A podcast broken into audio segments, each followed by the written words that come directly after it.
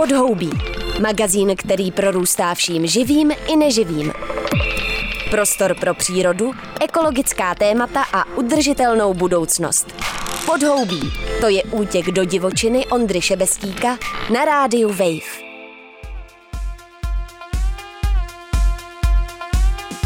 Ahoj, vítám vás u poslechu Podhoubí i v roce 2022, kdy se budeme nadále věnovat aktuálním environmentálním tématům, nebo vás vezmu na výpravu někam do krajiny za kvalitní přírodou, kterou je třeba chránit, nebo za zemědělci, kteří se chovají k půdě a vodě šetrně, takže můžou být inspirací i pro nás ostatní. A samozřejmě nebudeme se vyhýbat i klimatickým otázkám. Nicméně začneme od zhora, od místa, kde se o přírodě rozhoduje. V dnešním dílu podhoubí zjišťuji u náměstka pro řízení sekce ochrany přírody a krajiny pana Vladimíra Dolejského z Ministerstva životního prostředí, což jsou to vlastně národní parky a jestli potřebujeme nějaké nové. Tak přeju dobrý poslech.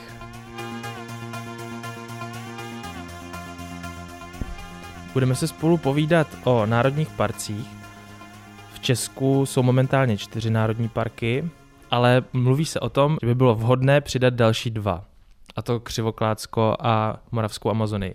Ale ještě než se k tomuhle tématu dostaneme, tak bychom si mohli popovídat o tom, co to jsou vůbec národní parky, proč vznikají a jakou mají historii na území Česka.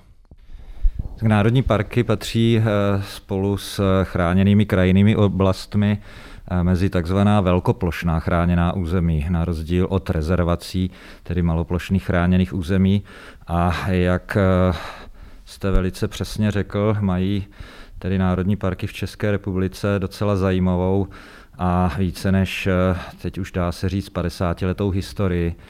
A samozřejmě eh, vycházíme-li ze eh, současných pravidel, přesněji řečeno tedy doslova ze zákona, protože národní parky upravují příslušné paragrafy ustanovení zákona o ochraně přírody a krajiny, tak eh, lze, lze eh, zjednodušeně říci, že zásadní rozdíl mezi Národním parkem a tou chráněnou krajinou oblastí je jednak v cílech ochrany přírody a potom také a zvláště ve způsobech péče o tato území.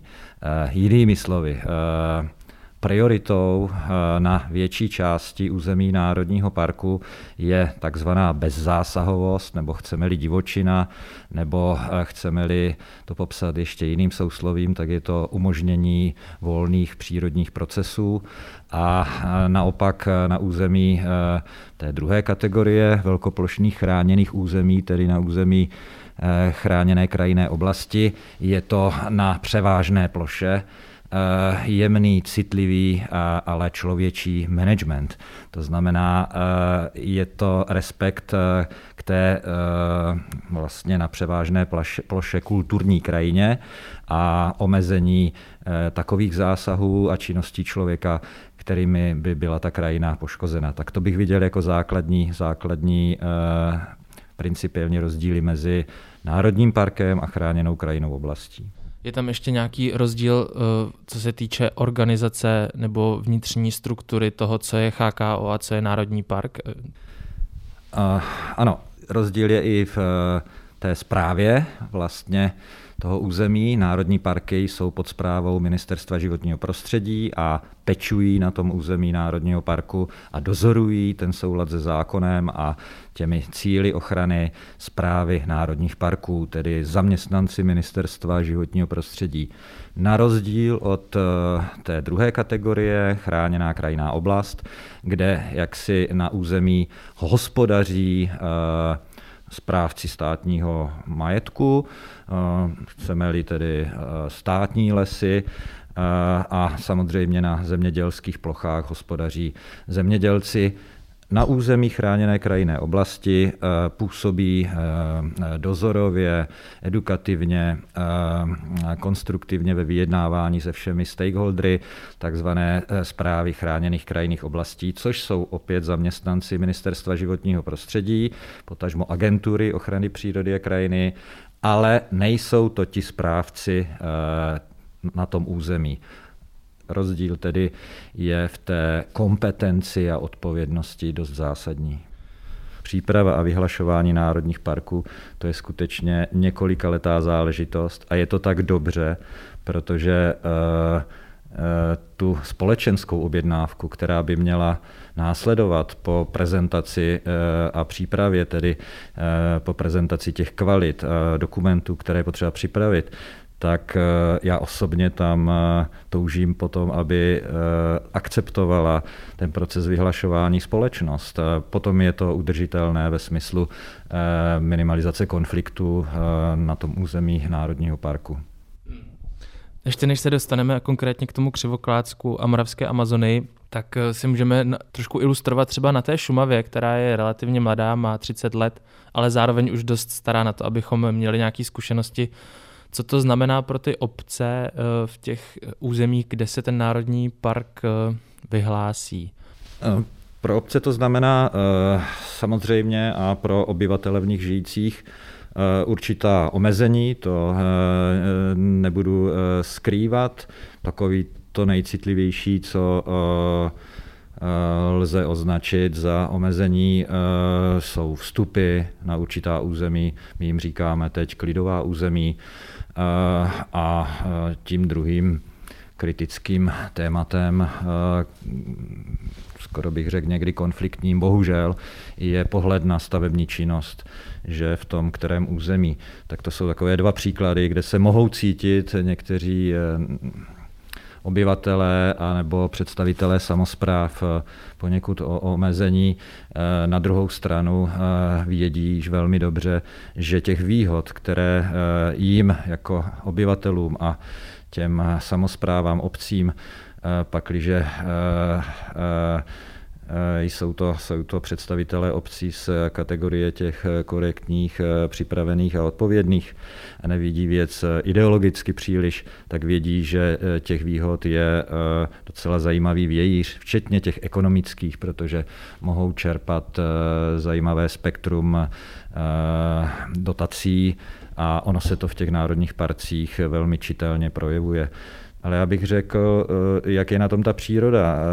To je úplně to nejlepší pro ní, co se může stát, protože bavíme se o nejvyšším stupni ochrany na daném území. No a teď bychom se mohli přesunout tedy k těm dvěma novým, který jsou navrhovaný a zajímá mě, proč tam nejsou teď jeseníky, o kterých se taky často mluvilo, a proč jsou tam tyhle dvě, dvě oblasti, Křivoklácko, o kterém se teda mluví už dlouho, a ta moravská Amazonie. Konkrétně, jaké biotopy se v tomhle případě chtějí chránit? A proč je dobré vyhlásit na těchto územích národní park?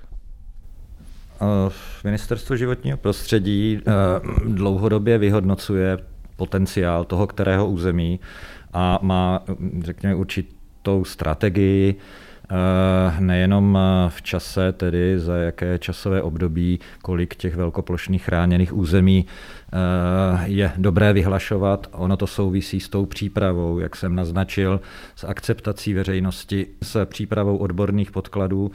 Tedy co se týká jeseníků, tak lze říct, že eh, to území bylo v minulosti vyhodnoceno jako poměrně eh, kvalitní z ochranářského hlediska, má potenciál, nicméně v, i ještě rychleji jsou v současné době připravována jiná eh, území. Mám na mysli tedy pro eh, kategorii Národní park Křivoklácko a budeme-li se bavit o soutoku, tak tam eh, se vyvíjí to zařazení do kategorie Národní park nebo chráněná krajinná oblast. Ale abych dokončil, ony jeseníky.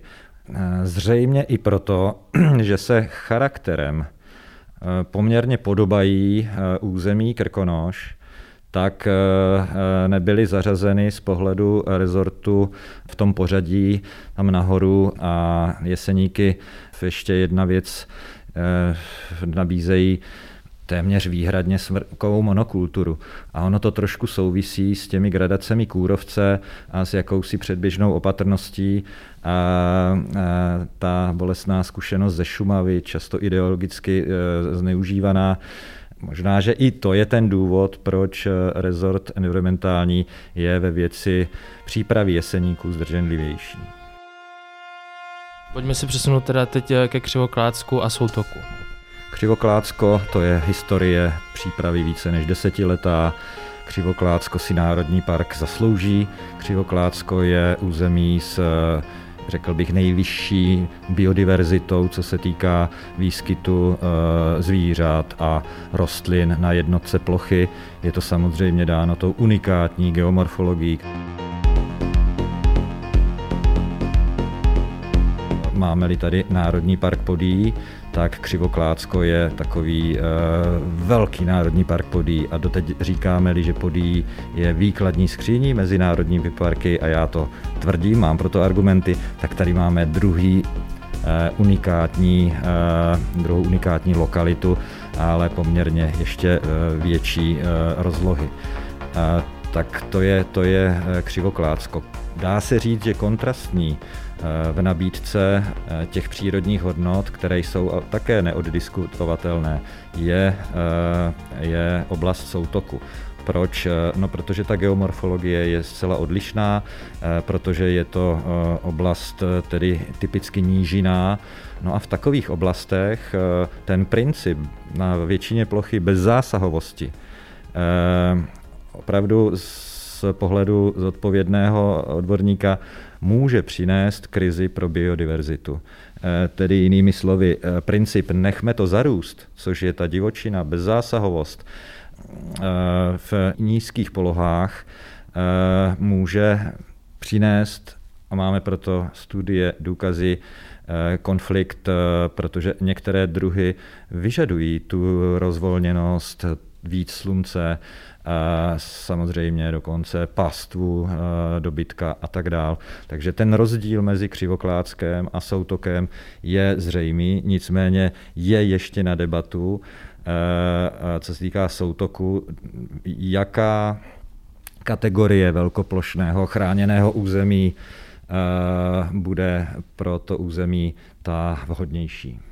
No, a co se týče toho křivoklácka, jaký cítíte společenský konsenzus momentálně? Vy jste sám říkal, že jde o to, aby eh, ta společnost vlastně chtěla ten národní park, aby byl jako dobře přijat.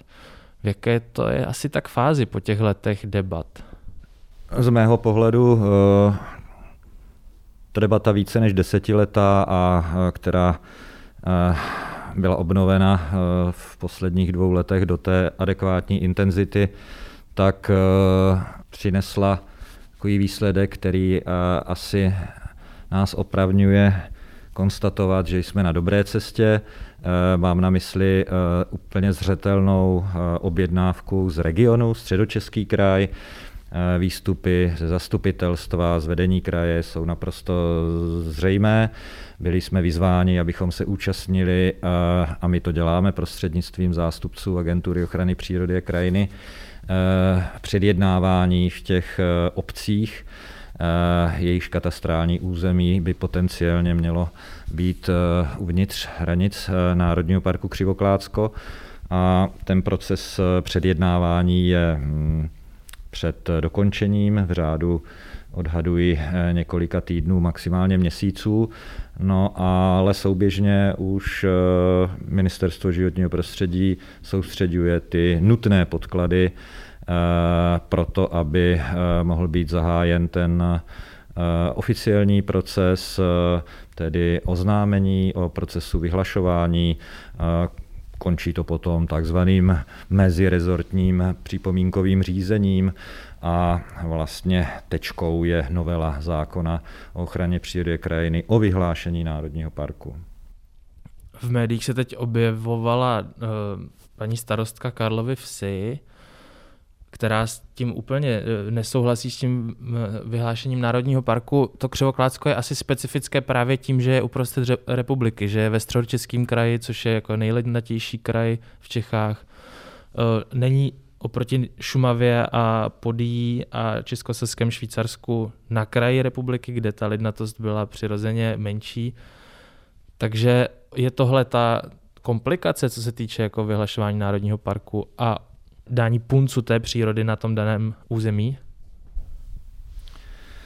Mm, já bych eh, tam neviděl tu spojitost. No, ty čtyři eh, jmenované národní parky, které označujeme taky jako přeshraniční národní parky, eh, měly podobné, bych řekl, problémy, když se rodila ta myšlenka, když byly vyhlašovány a i v, řekněme, určitých fázích z Šumava, byť jsme moc rádi, že na Šumavě už je docela zajímavou řadu let relativní klid, vzájemnost a porozumění. Máme z toho velkou radost, ale ta debata tedy na Křivoklácku a postoj jedné z těch eh, mnoha obcí, který je tedy, dá se označit v zásadě zatím, jaksi jako uh, opoziční nebo, nebo odmítavý, tak uh, já jsem přesvědčen, že trpělivým vyjednáváním a vysvětlováním uh, se posuneme k asertivnějšímu, vstřícnějšímu projevu. Jsem o tom přesvědčen a osobně proto udělám maximum v debatě s paní starostkou. Pokud bude na území Křivoklácka vyhlášen národní park, jaké nástrahy pro obyvatele, potažmo pro přírodu v takovém rozhodnutí číhají? A jak kvalitní je ochrana přírody v České republice? Ptám se Vladimíra Dolejského.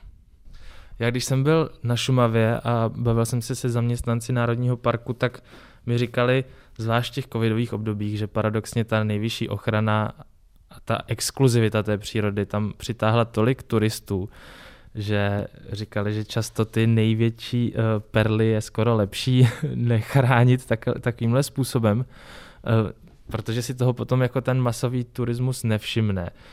To je jenom jako hodně specifický názor, jenom ale chci dojít k tomu, jestli uh, se setkáváte s tím, že národní parky jsou takzvaně přetěžované turisty a jestli se mohou obávat i obyvatelé některých území, třeba Křivoklácka, tady toho.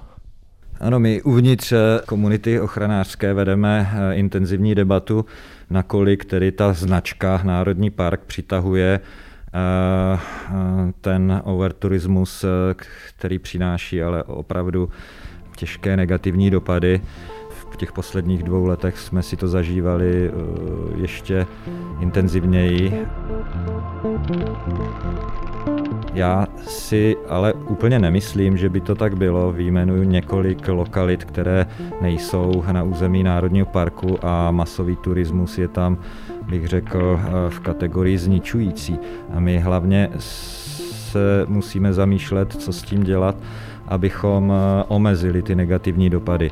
A právě když jsme na území velkoplošných chráněných oblastí, potažmo těch národních parků, tak máme určité nástroje, jak eh, efektivně omezovat eh, dopady, které označujeme za, za negativní nebo, nebo ničivé pro tu přírodu a zvířata a kytky se tam vyskytující. Jsou, to, jsou to nástroje, to je přece zřejmé od eh, těch komunikačních. Prostě my máme šanci ty návštěvníky vychovávat, ovlivňovat jejich přístup tak, aby a to je, to je skoro cíl každého rozumného ochranáře, aby si chránili ty svoje národní parky, abychom nemuseli a potom ty nástroje končí těmi represivnějšími. Prostě e, máme tam strážce přírody, které na územích já nevím, e, přetěžovaných například Držpašské skály nemůžeme s takovou jako intenzitou a kvalitou využívat. E, no a samozřejmě naším cílem a připravujeme Eh, takovou strategii. Eh, účastníme se vlastně celostátní strategie v oblasti cestovního ruchu s akcentem na ty národní parky. Komunikujeme s agenturami zabývajícími se cestovním ruchem a i tam můžeme ovlivnit eh, v té jejich pozvánce, aby to rozumné regulování Eh, těch návštěvníků probíhalo eh, jak koordinovaně, aby nám je neposílali na to jedno a to též místo v tom jednom národním parku a neúčastnili se tak toho, toho přetěžování toho kterého území. Když už vás teda mám u mikrofonu, tak se rovnou zeptám na jedno z diskutovaných témat, které se občas objeví, a to jestli nespoplatnit vstup do Národního parku, do některých z částí třeba. Hm, to je naprosto legitimní a případná otázka. My, my, my ji řešíme několik let.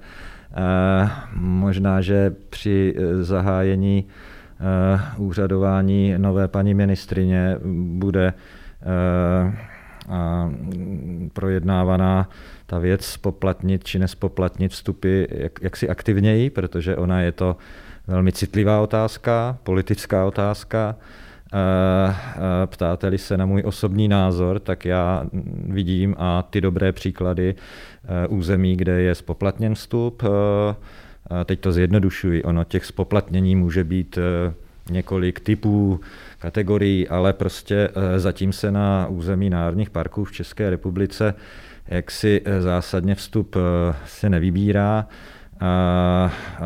A podíváme-li se na ekonomickou stabilitu, kterou chceme v těch národních parcích zajistit, včetně tedy toho vzdělávání, včetně většího počtu strážců, a, tak by určité rozumné spoplatnění v národních parcích přispělo k té ekonomické stabilitě, což by se docela pozitivně odrazilo v ve vnímání těch návštěvníků samotných, pro které samozřejmě ty služby tam nabízíme.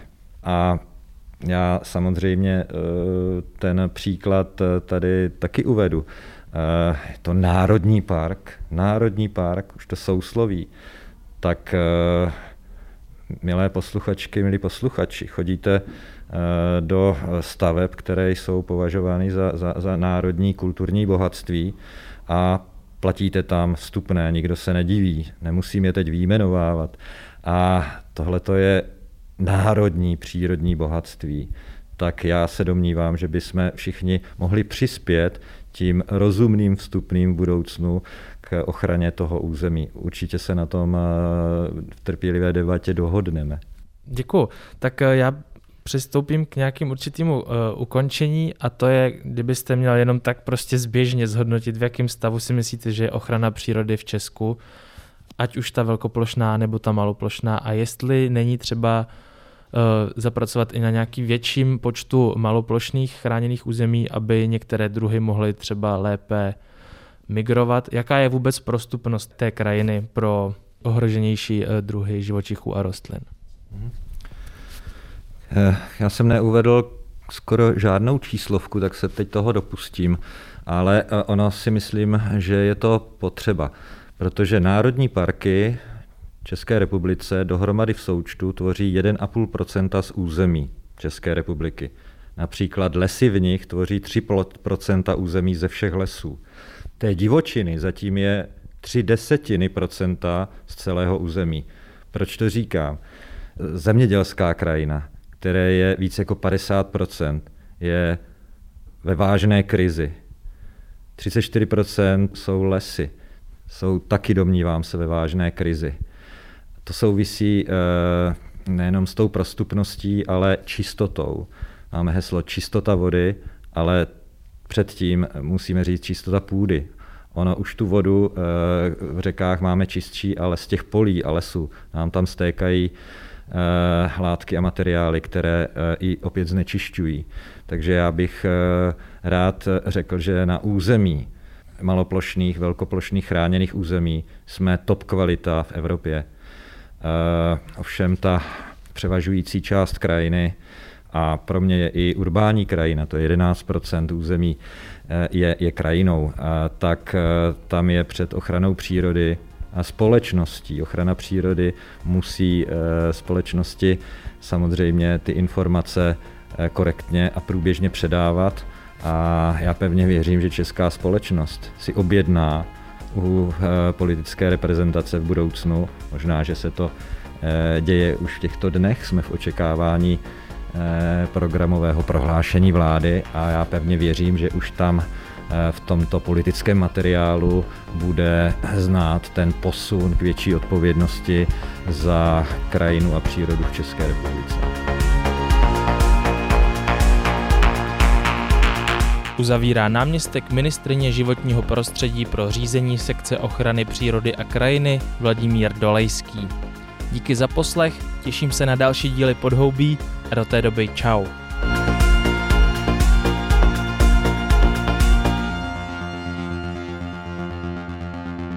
Pod jehličím není pláž, ale podhoubí. Prostor pro ekologická témata a udržitelnost. Přihlas se k odběru podcastu na wave.cz lomeno podcasty a poslouchej podhoubí kdykoliv a kdekoliv.